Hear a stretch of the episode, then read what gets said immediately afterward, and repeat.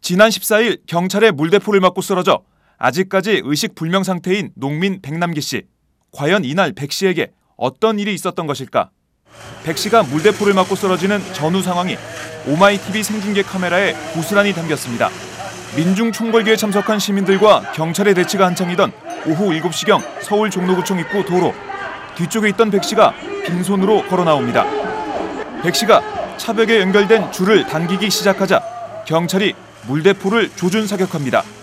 차벽과 4m 정도 떨어져 서 있던 백 씨는 강한 수압의 물대포를 머리에 집중적으로 맞고 힘없이 도로에 쓰러집니다.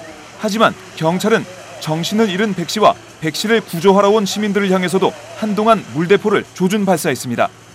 경찰의 살수차 운영 지침을 보면 직사 살수할 때는 안전을 고려해 가슴 아래를 겨냥하고 부상자가 발생하면 즉각 구호 조치를 해야 한다고 돼 있지만 경찰은 이 지침을 지키지 않았습니다.